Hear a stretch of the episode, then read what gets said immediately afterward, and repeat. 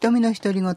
この番組は、京都の屋根を支える小さな会社、株式会社ストロベリーセブンの協力でお送りいたします。はい。平和について考えている番組です。はい。あのね、うん。10月になったら神さんがさ、はい。出雲の国に行かはるやん、みんな。神奈月ってやつ、神奈月。あ、向こうは神有月や、出雲は。らしいですね。この辺は神奈月やな、神のない月。うん。それで、うちの田舎のお稲荷さん、はい。神さんが行っちゃって留守になるから、はその間に変なもんが入ってきたらかなんから、あ。はい。あの、神社の前にね、青竹の竹を立ててさ、うん。その上にしめ縄を張ってさ、いわゆる結界？結界を作んねはあ。よそも入らんように。ん。そうそう。はあ。それがね、その風習が忘れられたらあかんから、はい。あのそうちの村ではね、そのお稲荷さんの行事がね、みんな忘れたり、どんなもんかわ分からなくならんようにね、うん。ちゃんとあの、なんちゅうの、マニュアルの本が作ったんで、今、作り方ね。うん、作り方な祭り方という。祭り方言うから、うんはい。で、その、写真かイラストでね、うん。こんなんですよって書いてある、うんで、そのやつ見てね、やるんやけどさ、はい。詳しく書いてあるのよ。竹の上の方、はい。寸法とか。うん、4, 4枝目はい。から縄を張りなさいで、その高さは地上6メーターとかね。へえ。で、僕、縦に行ってんけどさ、はい。どうでした？で、神社総大さんが監督でさ、はい。ちゃんとな、巻き尺でな、測らんで、はあ。これでちょっとで6メーターや。はい。で、真ん中に、なんやあれ、五兵うん。あの、白いやつな？かあの、うん半紙みたいなのがペコペコしたやつ、ね。ペコペコしたやつを。あのお飾りみたいなねど真ん中につけて、うんその2分の、8まで2分の1のところにもう1個つけて、はあ3つた垂らすんだよな。はい。で、その間に、榊、榊やな。うん。神様やのから。なうん。。榊をぶら下げんねん。はあ。3本。うん。だから、五兵と榊と交互につそうそうそうそう。あの、地上6メーターのとこに、6メーターね。はい。あのとこに立てんねん。ほんはで、結界を作って、はいそこから変なものが入らないようにって、うん、やってきた。へえ。でもね、あれってね、うん神社の敷地って四方あるじゃないですか。一本しか作らんやろ？ん？一方だけやろ作るの。正面玄関というか、なんというか。裏側から入ってきたりして。あれ、どうなんでしょう？気は心 でも、裏側はかけんねんって書くことあるで。あ、そうなんうんや。手前ぐらいしか開いてない。裏側はなやっぱり玄関閉じたら一応そうそうそれではい OK みたいな。うんでも面白い考え方やな。ね。あの、しめ縄ってすごいあの、あちこちに貼って、やっぱり結界っていう扱いをするっていうのがね、あの、どういうのかな。いわゆる土着信仰みたいな、うん。あの、うちは山岳信仰がきついところに私育ったんでね、山の一一番高いところの、いわゆる頂ってやつにしめ縄を貼って、うん。お山さんのこう、どういうのかな、結界そみたいにする。こから入っ。た感じな。うん、そこが神聖な場所っていうね、そこに向かって拝むっていうのがあるんやけれども、おーやっぱりどこでもあるんやなそういう。しめ縄ってあれ一本ですごい器用なもんやと思うそこ入ったから。ね。神の世界と僕らの毒世界と分けてんねん。細いかったり太かったり、まあいろいろやけれども、うんだってわらぐりぐりぐりってねじっただけやで。ね。あの作り方といえば、うん。うん、白い紙がひらひらってああそれでいいっていうのはすごく誰にでも手に入ってあの頃やっぱり農耕民族やからよかったんでしょうね日本はね、うん、そうかもしれんね。うん、藁と紙割ったらまあ大抵の地域にないってことはないだろうからっていう考え方だと思いますね、まあ、まあ、それはどうそれは、でもええわ。うん、まああの余分なことでございます。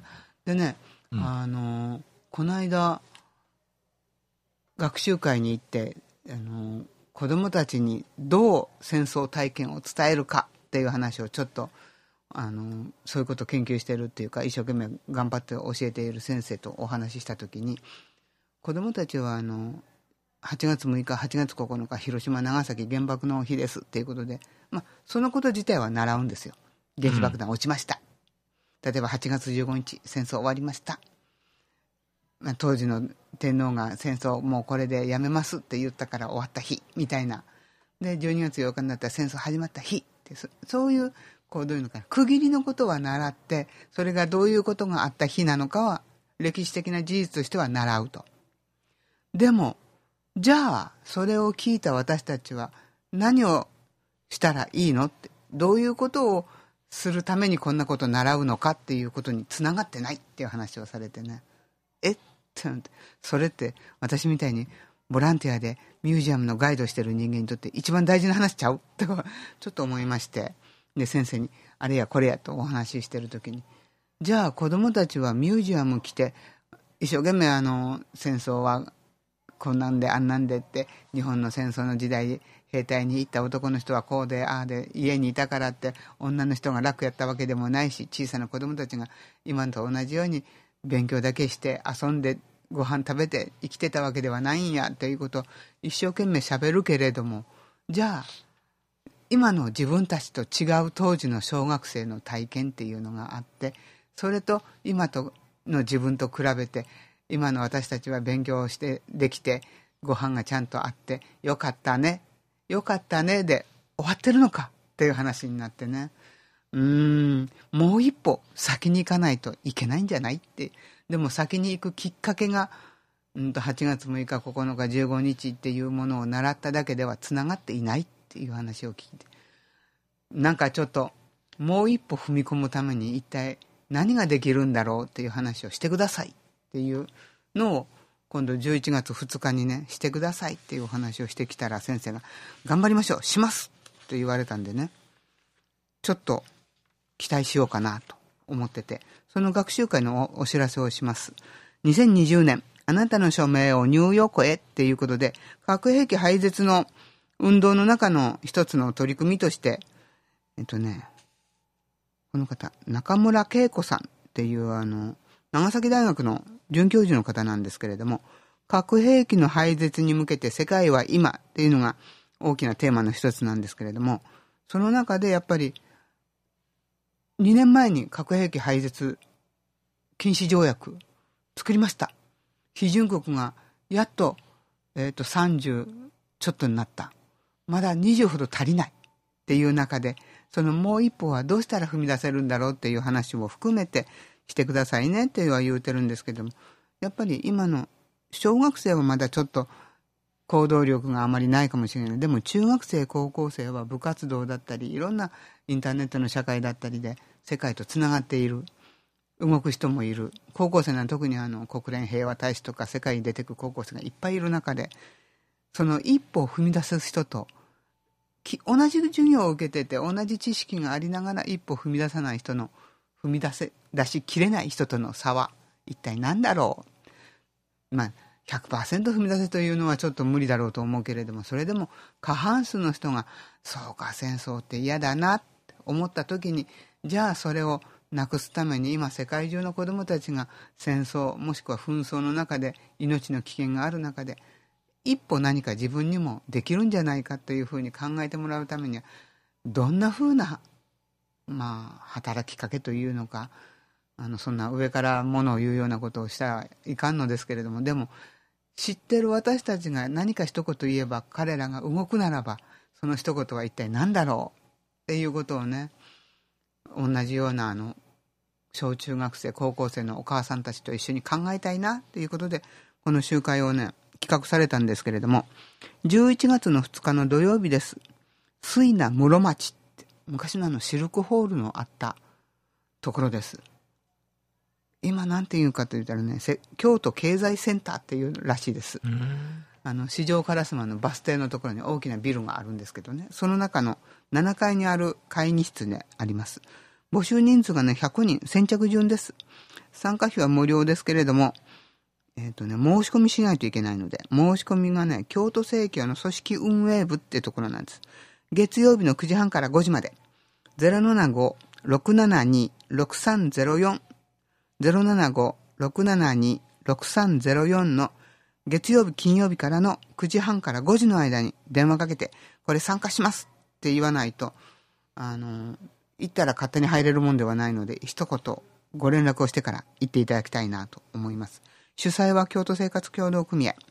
で、協賛が被爆者国際署名を大きく広げる京都の会っていうので、この会は被爆者国際署名を広げるために様々な取り組みを行ってきました。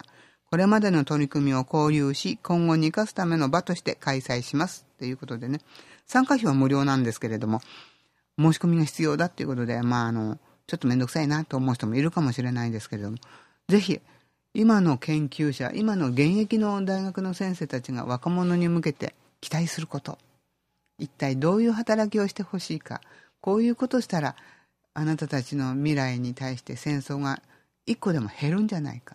そういうことの動きが取れるような、この活動のさ、こう、なんていうかな、きっかけになるようなお話が聞けるといいなと思って。申し込みがね、10月7日の来週の月曜日からです。どうぞあの、075-672-6304ってところに電話かけて、先着100人ですので、皆さん、あの、土曜日なんでね、学校お休みだと思いますし、どうぞどうぞご参加くださいっていうことです。と、あとはあの、いくつかやったんですけれども、重なったあのお知らせすることが一つあります。日本社会はなぜ15年戦争へとなだれ込んだのか、地域社会から考えるっていう平和お友の会の学習会がいよいよ今週末土曜日です。1時半から4時半、京都府立大学の稲森記念会館っていうところであります。で、入り口がね、ちょっと分かりづらいんですけれども、いわゆる府立歴史館、昔の府立資料館っていうところの建物の前まで行くと、案内の係の人がいますので、そこへ行ってくださいってことです。